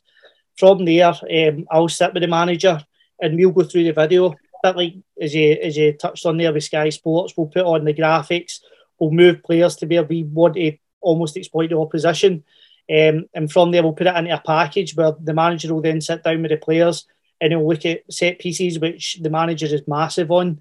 Um, he'll look at their, their set pieces, both for and against, what they're doing in open play, what their strikers are doing. If they go with a back three or a back four, how are we going to play against that? Um, and then moving on to a match day, I'll then analyse all that in real time. So I'll be at the back of the main stand um, and I'll be connected down to the dugout. And if I can see anything that the opposition's doing, it's maybe something that we highlighted in the video, I can point that out. Now, nine times out of ten, they've seen it themselves. But with me having that high vantage point up there and I can break it all down, it means at half time and at full time we can go down and we can show the staff and we can show the players exactly what, the manager's meaning. You know, I, I suppose if I was if I was to give you an example, you know, if if we can see the goal at a corner kick, you know, there's so much that's going on at a corner for the human eye to recognise everything that's been on there. It can be difficult for a manager to see that in real time. However, me being up there and managing to watch the game back, watch the replays back, I can get that information down. there. it might just be a quiet word they can have onto the player on the pitch to say, look, we understand that was your man. Maybe stand this side of him next time. If it's a man that's in between the goalkeeper or not, you know, what is he doing? And just so he can get that information back down onto the players as quick as he can.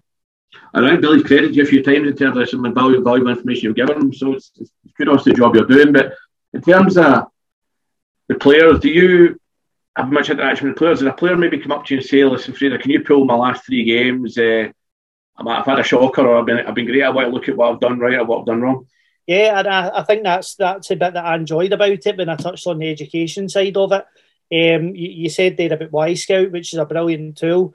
Um, so we we dive into that quite a bit and mix that along with my own stuff. So quite often the players will come to me and say, you know, can you show me this or can you show me that, which is fine. However, I, I put um, who they're playing against, all the all the opposition clips, individual clips will go up on a, a platform called Huddle that we use, so, and every player's got an account. So, say for Friday night, for example, they can go and, if it's a I don't know a fullback for us, for example, they can go and look on at their direct opponent. You know, does he like to come inside? Does he like to go outside? And that might just spark up that wee conversation between him and the manager or, or him and the coaching staff. You know, how do you want me to handle this? I've noticed this or they play with a 10, who you want in picking him up, you know, those kind of things. And it just sparks that that conversation between the staff and the player, which for me, I think can only be a healthy thing moving forward. I think I'm going to give you credit for the turnaround in the St Johnstone first game now. I know, but really admitted he maybe you get it wrong, but um, you're getting credit for that. But um, again, I, I, got up for when I interviewed him. He's, he's humble that way. If he made a mistake or he gets something wrong, then, as you say, he adapts to it, mate. And there's having guys like yourself around him that can give him that information that will that'll make him do that. So let's talk about this uh, Ceramax deal. Obviously, it was in the it was in the club website the other day, and that's what inspired me to get you on. How important, obviously, for you, it's massively important, but how important is it for the club to obviously get that funding, which allows guys like yourself to, to do a role? Yeah, well, I, I mean, you said there about analysis before. They they had Andy Johnson there, who was there for a number of years, who done who done a brilliant job for the club. Um, you know, and the highlights and things that he was putting out was excellent to my knowledge, he was still giving the club the footage, um, and they were going through and picking out the bits that they want. This deal from Ceramax allowed us to get the softwares in that allowed me to really process a football match in real time, um, and and putting that into stats and percentages along with the actual footage and the clips at the same time. Without the Ceramax deal, I probably wouldn't be at the club, to be honest with you, or or I may be at the club, but I wouldn't be able to do the job to the best that I can. Um, I know the manager was really keen in bringing me in. I was really keen in being there. So the deal maybe have happened. But having this sponsorship deal, put it to the best that we can be. Now, I know you spoke about, you know, Ross Hughes and his, his GPS monitors and things like that. That's pretty visible to the fans, you know, because it's a change. You can see the base, you can see the GPS trackers. You might not actually see the, the money that, the, that what we are doing with the funding that Ceramax has gave us, but the softwares that it's allowing behind the scenes for the players to go on and watch games, look at their individual opponents, for the staff to be able to go and do that. Um, that deal um, has certainly funded the analysis department to be the best that it can be. For me, only being part time, we certainly run the department almost like it's full time. You know, I've been doing analysis for a while, um, you know, a number of years now, and I, I would like to think I'm fairly quick at it. Um, so I can almost do this job full time, but in a part time capacity from home, and it works out perfect. Um, but like I said, without the money that Serimax gave us, I wouldn't be able to do that. And in terms of, you know, I, know- I know it's tongue in cheek what you're saying, but the manager's always been, he's been so loyal to me. Um, I, sp- I know he spoke to you and you had wee conversation after about instilling confidence in people. Um, he's just, he's a brilliant person to know. He's, and the, what he says is, is, is exactly what he does.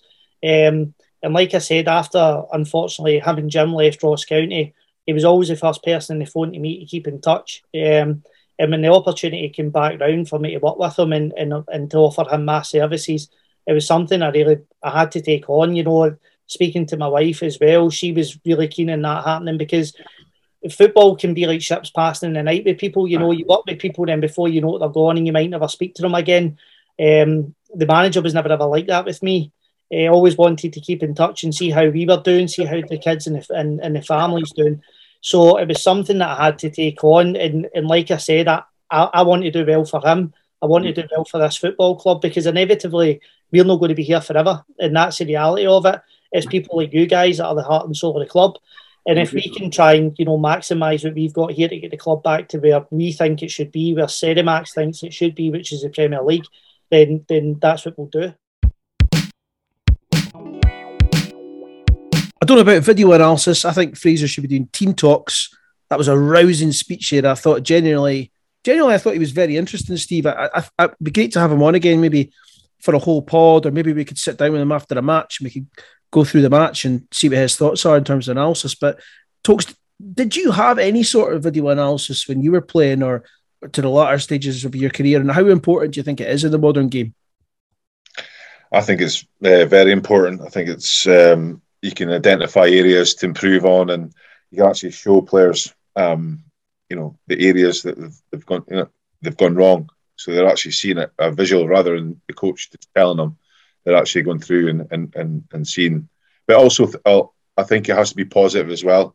I think it's you know showing them like what they've done well as well. You know, also, um, I didn't have that at all in my career. We- watched a few of the bigger games, um, or if a, maybe a result went wrong. But I think there has to be um, the positive side of it as well. Um, I've certainly, when we've my under 16s, have went down to a few of the clubs that have had the games filmed, and I'll go and watch it back, and it's amazing the things you can pick up that you don't see in actual time. So I think this having this this guy um, involved at the football club is is, is a major positive, um, and it gives the manager um, ideas um, along the way as well. So it's not just him seeing things; he's actually, you know, can go and uh, watch games uh, back. It's a really good uh, thing to have. the way Fraser does it as well, he splices individual analysis up. So maybe likes a Barry or, or or Kells or Billy can go and say, like, here's your seven minutes, eight minutes of game time from that game, and it's all individual on them, you know, and it can be more one to one coaching as well, as well as a team. So I think there's plenty of options he does. He's he's at every game as far as I'm aware, and uh, yeah, it's, it's something that Billy worked with him at County on, and uh, yes, he's a, a benefit, and looks like it's working so far. Well, let's move on to some of the the burning topics. A few things that need to be looked at. Obviously, everything's very positive at the moment, but there's a few things that aren't so positive. Speaking on BBC Radio Scotland the other week, Scott Gardiner said, um, in terms of the energy crisis, that the pressure feels colossal. He said, if we didn't have a board of directors who are as good as we are, it'd be very, very close to the edge. We don't have an owner. The easiest way to run a football club is to have a benevolent dictator because you can go to them if you're struggling, and we don't have that. But thankfully, we've got a board of directors and the support of our suppliers. And if they weren't extending credit lines, um, you know, essentially we'd be in trouble. Um, so I'm thankful to them for doing that. And you can only imagine that other CEOs are having the same pressures as me. He's joking about sleepless, sleepless nights, but that is absolutely the case. He says. He says we will get past it. because we have other things in the pipeline. Um, let's talk about the no. Let's talk about it. Now. What, Steve? What is the pipeline? What what's what do you think he alludes to there? Do you have any insight into that? I don't, I don't, I don't of specific. I mean, I think also talk about stuff at the IRA. I think that's a, a positive, but in terms of his pipeline, it's got to be it's got to be stuff in terms of cash next season. Whether whether he's talking about pipeline is projected season ticket sales for next season, I'm sure they'll have a project projection. If we go up, there'll be a different budget. So I think when he looks at that, that's that's maybe he's talking about. But I don't know for certain, mate. I don't I don't think I've I've got Yeah, because it's difficult to see where the, the different cash revenues can come from. But we'll, we'll we'll talk about that in a second. But Ayr United, they're canvassing their fans, canvassing their fans at the moment. Dundee, they're canvassing their fans at the moment. Exactly the same thing. Both clubs about earlier kickoffs. They're looking at twelve forty-five kickoffs, presumably to save money by not using the floodlights, which is obviously a massive drain on resources and cash, uh, and also so they can start selling streams again. Tokes, do you think that that's something that Caley Thistle might look at? We've not done it yet. Possibly, I, I, I certainly think that um, clubs will save money by by having the games at that time. But you've also got to, on the other side of the coin. So, say there was a twelve forty-five kickoff in Ayr, that would be a, have to be an overnight stay.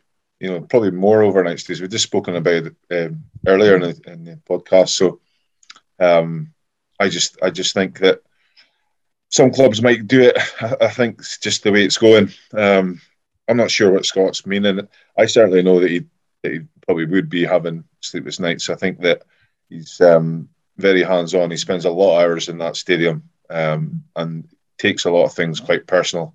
Um, and he puts a lot of work into it. So whether it's possibly maybe selling some players, I, I'm Chuck and I, I don't know off the off the side of it. He's certainly got some very good players in that team um, that you could sell that have sell value. Um, but you know, you want to keep the, the strongest team. Understand that, but it'd be interesting to see what he means by. I said last this is probably our best chance to go up. I think we've got a good shot at this, and that's just, that, that's that's the million dollar question, isn't it? In January, did we stick or twist? Do we sell or do we put eggs in one basket and say, look, let's win the league and get up and get Premier League money? But then, do we need the money in January? Can we afford to go at the end of the season? That's the the big question, isn't it? I think I think they need to keep Robbie Deas for the whole season. I think he's a, a major um, key in the in the team. I personally think if Cammy Hart were s- scoring goals like he has been doing, there's going to be clubs interested because if you've got a midfielder is scoring goals and playing well, that's that's a that's a that will be uh, clubs uh, circling about. But I, I just think keeping a hold of Robbie Deas is important. And, and of course, uh, promotion is going to bring more money, miles more money uh, for the football club. Um, we're going to have to touch on this briefly because people want us to talk about it, and we should talk about it. Um, after we recorded our last pod, it broke that the concerts at the Stadium didn't exactly have the impact that the club thought that they would.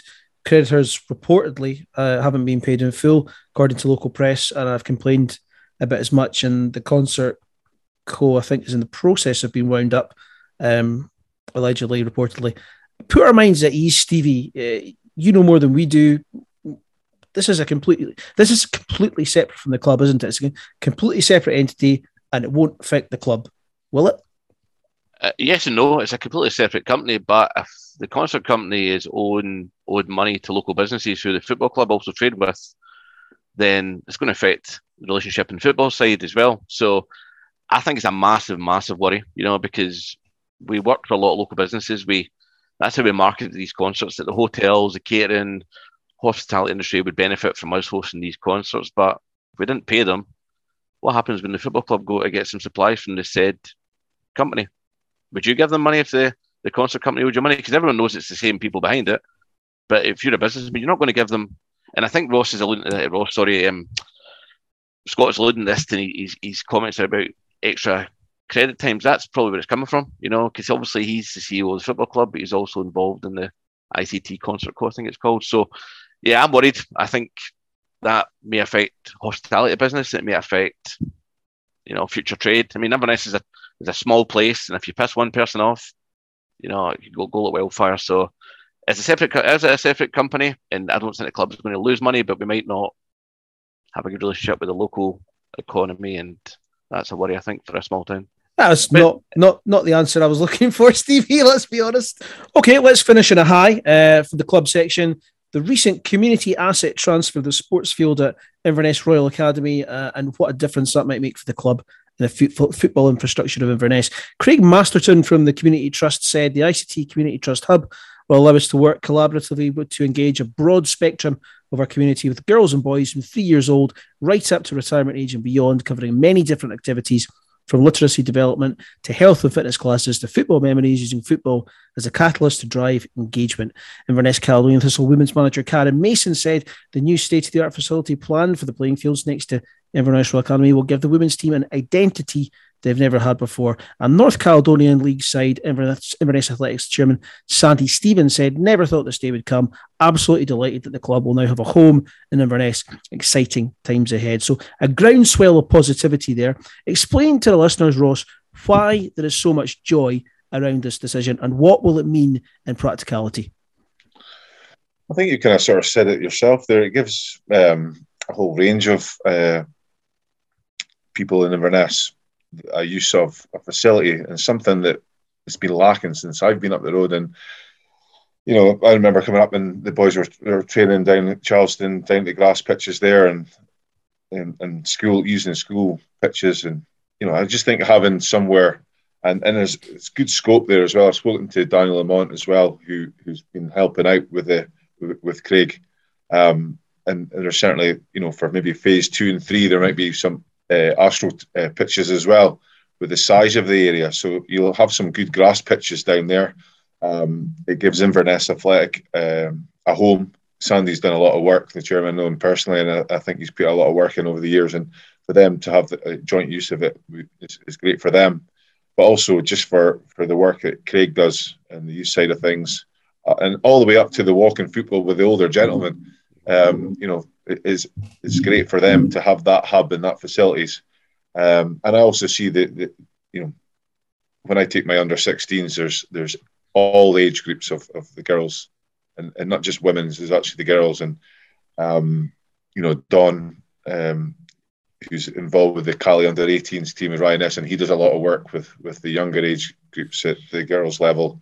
And I think just having this new facility um, is, is tremendous for Inverness. Uh, I per- I'm personally I'm delighted to see the the uh, the facility will be built there because as I put on Twitter there a few weeks ago, uh, I used to go to Inverness Royal Academy and I played for Inverness Royal Academy in sixth and sixth and fifth and sixth year, and uh, scored my only ever goal on on one of those pitches, which was a header, which is you know I'm not the top, I'm not like you, Ross, I'm not like you, Stevie, you know.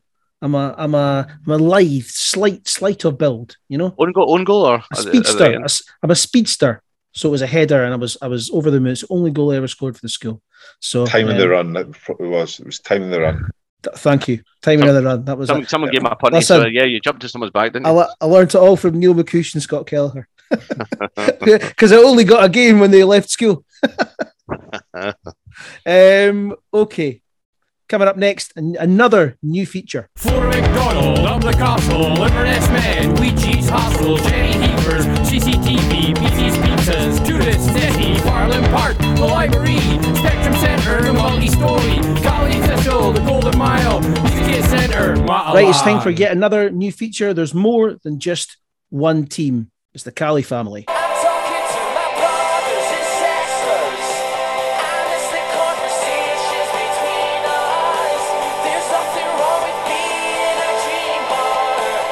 We've got ICT WFC, we've got the under 18s, we've got the under 16s, and, and much more. Um, what's been happening out with Billy Dodds' side? Let's delve into the results of the other teams for a moment.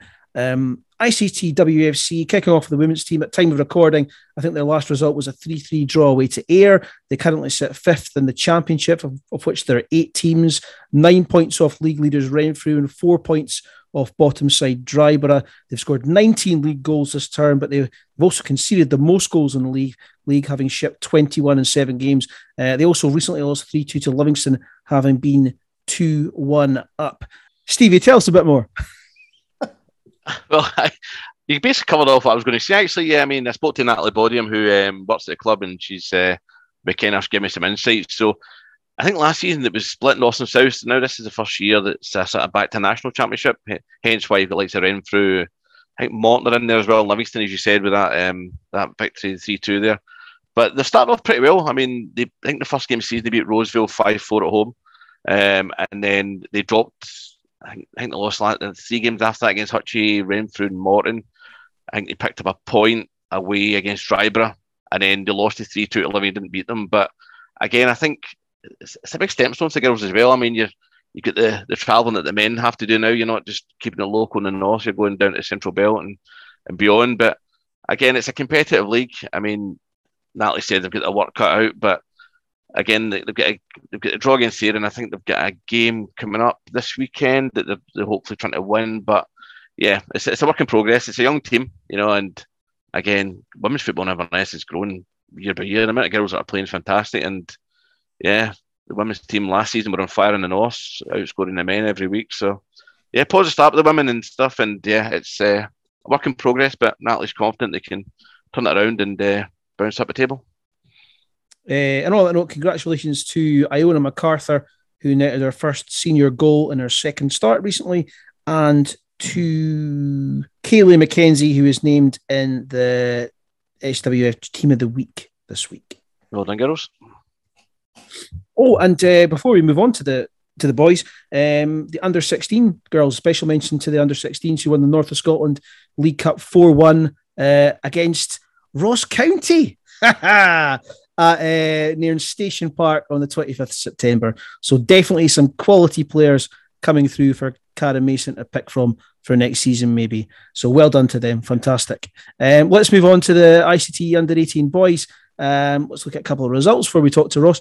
Uh, 30th September, they beat in Partick Thistle 4 1 with two goals from Callum Mackay, um, Danny's younger brother, two goals from Aaron Nicholson. 23rd of September, it was a 3 0 win, I think, away from home against Livingston. Fantastic result with goals from Lewis Mackey, Aaron Nicholson, and Duncan Proudfoot. Ross, are, are UNS happy with the group this season, and what are the targets? You've got to be happy with those, uh, with those results. Phenomenal. Yeah, Ryan's done um, a good bit of work. He's there was ten lads that moved up from my under 16s into the into the under 18s. So it's a young it's a young side. Um, they've got the likes of Matthew Strachan, uh, Callum Mackay, uh, Keith Bray, who are full time at the club.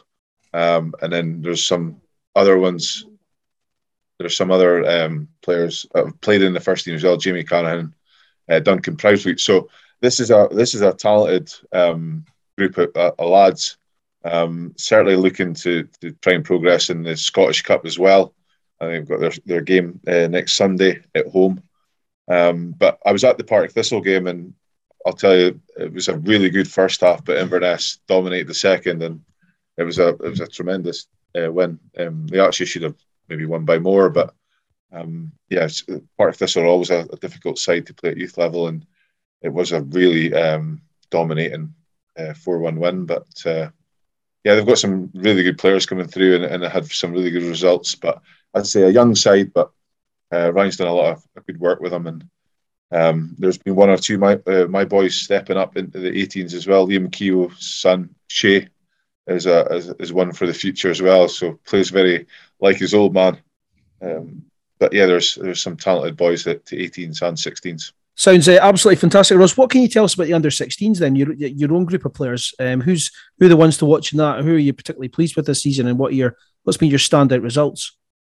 Um, we've had we've had some uh, good results. We've, we've beaten the likes of uh, Dundee United at home.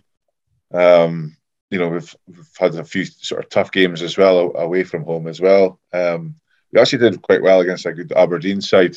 Um, probably they're one of the best in, in the country and, and, and beating the likes Rangers and Celtic. But um, it's it's more. I'm not there to, to build a, a team. I'm there to try and progress these guys uh, to move on into the under 18s and um, you know, there's some some good ones in the group. I've got um, Robbie Thompson's brother Sam Thompson uh, is is another one that catches the eye.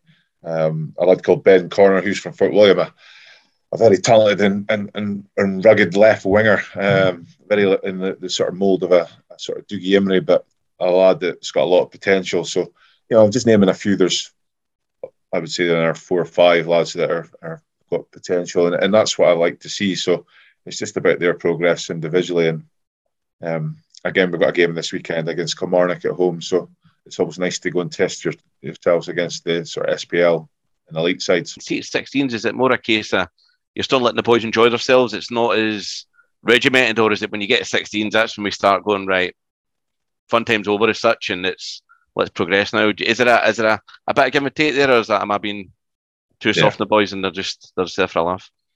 Well, my main job is for them to enjoy their football. Um, I certainly love coaching them, so um, you know I've certainly enjoyed it since I've came back from from the Highland League. And uh, my my my main my main aim is to put on good sessions for them, but also to give them the tools. And yeah, there has to be a bit of, bit of mix. Um, I, I don't stand for any shit, and I've got to, to make sure they're on their toes and, and, and keep them disciplined, but also to know the, the values of the club and, and know the way that they're, they're going to progress and, and just help them as much as possible and give them the tools and, and let them play. But it's, it's when you when you score goals or you have good performances, it's it's pleasing for me, but also pleasing for them. And and the day their mums and dads are watching, and their main aim is to to try and get a deal, try to be full time, try to get into the first team. It's it's all different sort of um, aims in their in their uh, career, but What do you communicate as the values of the club Tokes?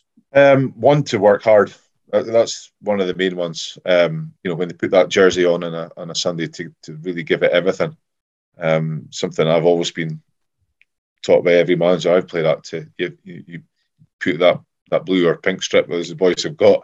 You, you wear it with pride. Um, you also go out and pass the ball um, and, and you know make sure that you, you look after yourself as well. So there's a, a number of things. Also a bit of respect as well. Um, you know to, to, respect your opponents, but also um, to, to to wear the strip with with that sort of pride. Okay, we'll just finish up that bit and a special mention to Loney Ethan Cairns, who's banging them in for Forres in the Highland League. Up next, not League Look Ahead, it's now called Just League Look Ahead. Inverness, what the hell? How you doing? No barter sell for shitty weather, drugs and business. Inverness is a fucking business. Eh, and I think we have our second, second and final, but slim pickings on the callers tonight. But second and final caller uh, on the phone it is uh, somebody called Ross McKenzie from Edinburgh. Uh, Ross, do not say fuck or bugger. Good evening. Good evening, uh, all. Um, sounds like that's a f- very familiar voice, Stevie, isn't it? Yeah, from, from somewhere in Bla- the blast in the past, yeah. Do you have a question? Um, I mean, does my uh, my question? uh, Like, well, I, I've not been to many games recently. I've missed um, a number of games, and tonight was the first time I'd seen the the team in in you know the team gel starting to gel this season. I saw some of the horrific stuff at the start of the season. Um, so I suppose what I would ask is is is this form sustainable? So going going into these games that are coming up, and I'm hoping to go to a number of games in the coming uh, month. Is this are we going to continue this run? Well, that's four in a row now. Um, Cove, Hamilton, Raith, very winnable games. Is is that nine points? Tokes, you, you you've you've seen all the home games. You you can you could probably look at the consistency a little bit better. How would you answer that? I think we've had a look at all the clubs now, so we've all like we've played them once um, before. So I think the run of the last four games have been really impressive. Um, you know, no goals. We're not conceding a lot of goals. That's the sort of main thing as well. So um, a lot of the partnerships are looking good. Um, we've got good legs in the midfield, and, and, and Billy's still sniffing goals, which is is major. Um, you know, you need somebody scoring the goals. So um, don't get me wrong, some really tricky games coming up, but certainly take the confidence from the, the last sort of four or five games. No, I agree. I think I think we've got boys coming back from uh, injury as well. If you look at what we spoke about earlier, you've got Samuels coming back soon. I think Sean Welsh is training now. Obviously, Tom and uh, Shane are a bit further back, but yeah, team's looking good. And looking even up to the Morton game, which is the last game of this month, there's there's 12 points here. Never mind nine. I mean, there's no reason why we can't. It's it's a massive month, and yeah, I'd be confident. But I think particularly for Ross, uh, watching I watched you know all the games during lockdown when you were doing commentary, and I could tell that you were you had maybe a wee bit of personal investment in Cammy Harper, and uh, maybe been involved in his development. And I think for us as Invernessians as well, when you get a player coming through like that, you you maybe hold him. You, you really want him to succeed so much, and then when things are going wrong, you tend to be very harsh. And we were being very harsh on Cammy at various points over the last few years, and particularly at the start of this season. So um, the question would be: Did you see this midfield uh, conversion coming? And uh, it just seems to me tonight, and he didn't. I mean, it w- it wasn't like he wasn't the star man or anything, but it just seemed to work. Like he moves the ball so quickly, he receives it, he passes and moves, and it just makes sense. Was that was that something you ever saw coming, or is this just a total left field stroke of genius from Billy Dodds? A little bit of left field. Um, he's he's a talented lad and a lovely left foot. Um, he's, he's had to he's had a lot of uh, pressure on him playing left back. It's never an easy position to play full back or in defence because you know he's asking the manager's asking him to play against very good uh, wingers, and I, I just think the pressure's off him play centre midfield or play on the left, um, and it just seems like he's just taking it so well, um, quite natural in there. I've spoken about it earlier in the pod, but just having that reins off him and the, the pressure of you know he can make a mistake in midfield and not get punished. I think he can make a mistake at fullback and, and get torn to shreds. So I think he's he's a young lad. He just needs to go enjoy his football, and he seems to be doing that just now. And you know, if he keeps doing it, he won't be at Inverness. You know, teams will come in and and, and look at him. Um, and we don't want to lose him, but certainly the club would would benefit from some money, as as we know. Okay, Ross, why don't you stay on for uh, for uh, Just League Look Ahead?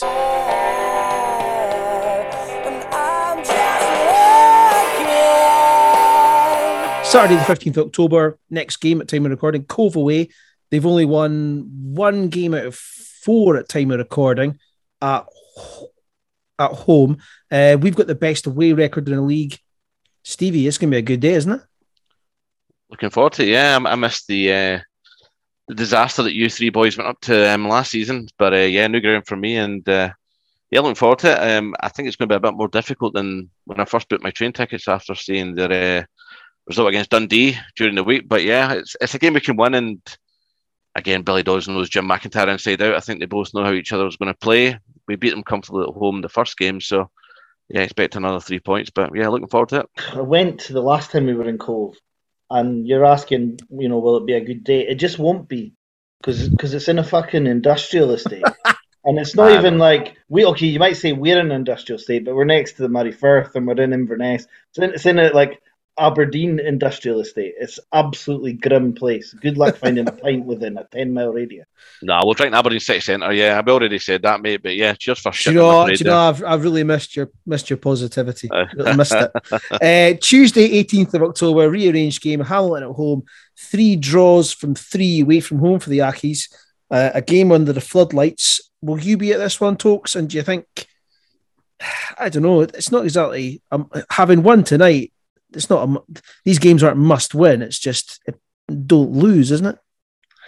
I won't be at the game. I've got a, a, a under sixteen game down at Dundee that's that Charlie's organised for that night. I'm not sure why he's done that, but um, We're talking about Charlie Christie here. yeah, we're talking to Charlie. Yeah, so um, inform me there's a away game. So um, yeah, it's, it's, Is Charlie Yeah. going? we're to the game. Aye. Uh, Charlie will be going to the game, aye, but I'll be going down the a minibus to Dundee though.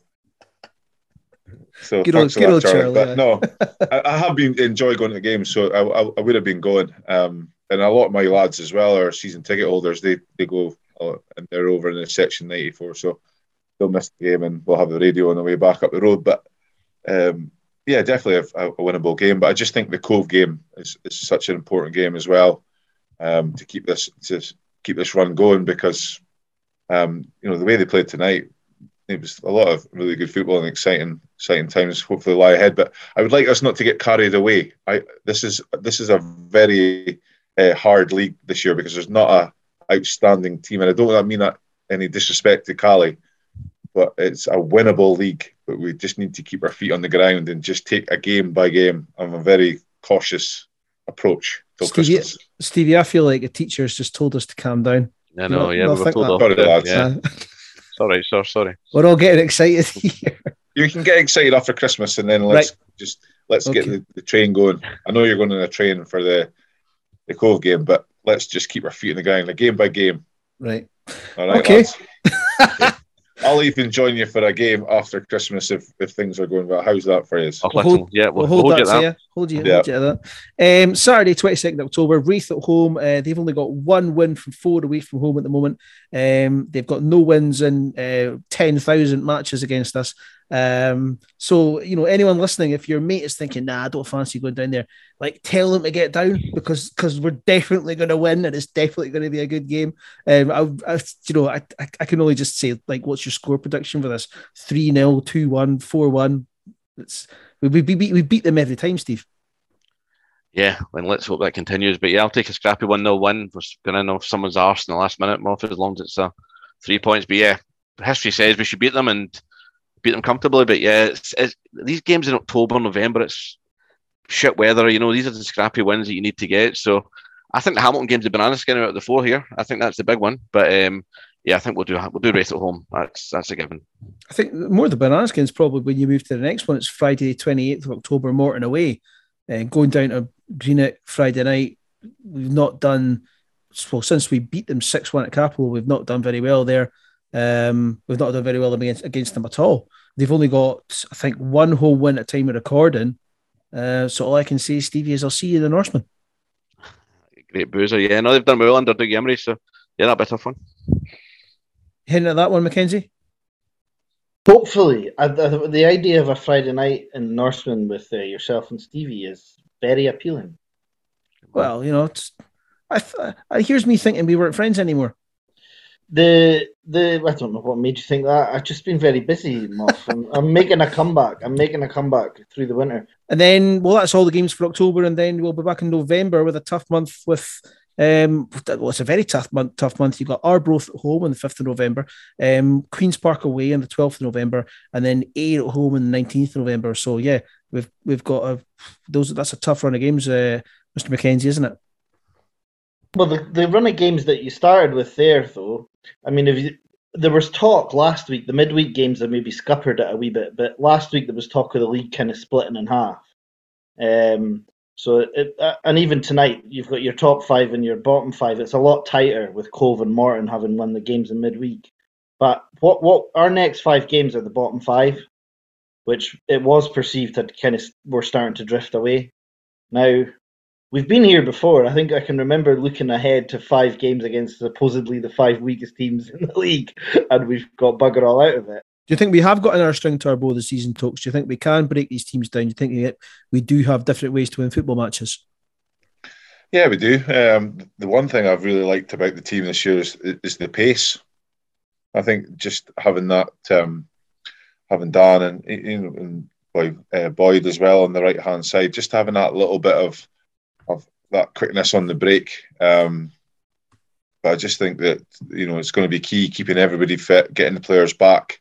Um, I, I'm not putting any sort of damp squid on, on your enjoyment of like enjoying it and stuff. I just want us to just go through each game and, and not get too bothered about the next the you know the next sort of run of games. I want us just to take a game by game, and it's a, it's a, a football cliche, but um, this league is very winnable. There's like seriously, and I think even the bottom five teams are as dangerous as the top. Like your Mortons, your you know they're all Morton are probably one of the best sides I've I've seen at Caley Park. I thought they played really well against us at Caley Park. So, you know, Dougal have them fired up. And every game has got their, their dangers. It's just about how we approach it. And we've got um, a lot of very good players. That's what we need to keep thinking about. The problem with Roscoe's one game at a time approach is it's, it's a monthly podcast. So we, Yep. we need to do a weekly podcast if we want to take that approach. No. And Moftus doesn't have the time Yeah, I understand that. But or the you, you know what I'm trying to say? I'm, I'm just trying to, you know, leagues are never won in October, November time. Leagues are won when, you know, it's the business end of it. And Inverness just need to, to keep doing what they're doing and, and we should be all right.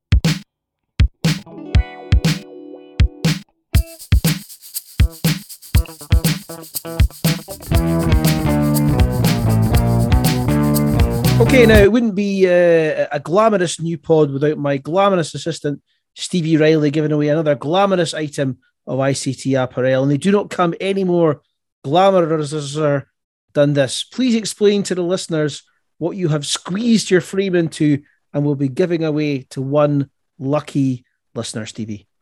Yeah, you're trying to say I tried this top on when it came in through the post, and I certainly did, and it looked like a fucking roller blind when it rolled up to my tits.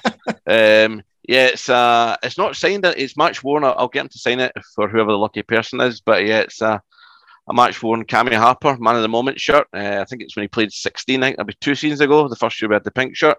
So yeah, match worn, and I'm sure Cameron will sign it for the lucky winner when we when we announce that next month.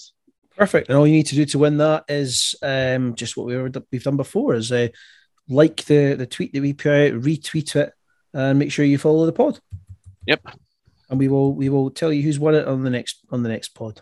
So that was the the that was a new style pod. Hope you enjoyed it. Before we go, a mention for our, our normally ever present pod member Andrew Young, who has had to miss out tonight due to a family bereavement. So uh, thoughts. Um, to to to everyone in your family, mate, and I'm sure we can speak for all the listeners in saying that as well.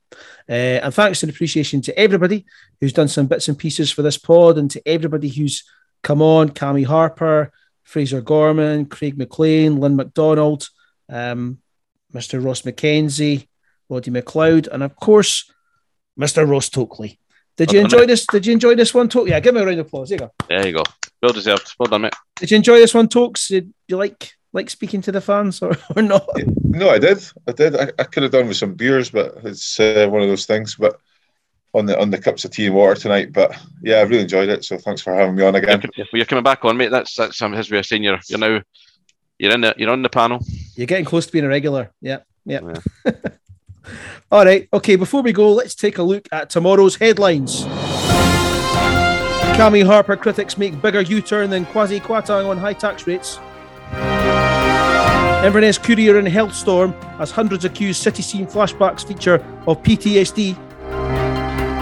And massive global energy crisis as Roy McGregor forgets his memorable word. Those were the headlines. We've been the Winus Shuffle. We all love to tell anyone who'll listen. Listen, listen. I've always been a big Cammy Harper fan. We What about Cove next weekend, Ross? No fancy Cove. Ah, Cove. I can't make next week. No, sorry. I'll need to get a wee window of my, my football Ah, out. So Here's We'll a good we'll one. give What, you- if, we, you what if we got uh, St Mirren in the cup? I'm never Uh, doing away, no, I'm, I'm, I'm, I'm not We'll sitting do to. I'm totally there. There's no We'll way I'm sitting actually next to him. carry him. We'll carry him into the I've, ground. I've, I've, wa- I've, I've walked the gauntlet there once before from Ah. the from the old Love Street to the train station and without getting shot. Aye, I know. Until then, it's bye from all of them. Say goodbye, everyone. Bye bye. What you do? Bye. Uh, until then, it's bye from me. Take care of yourself, Sharon, and bye for now.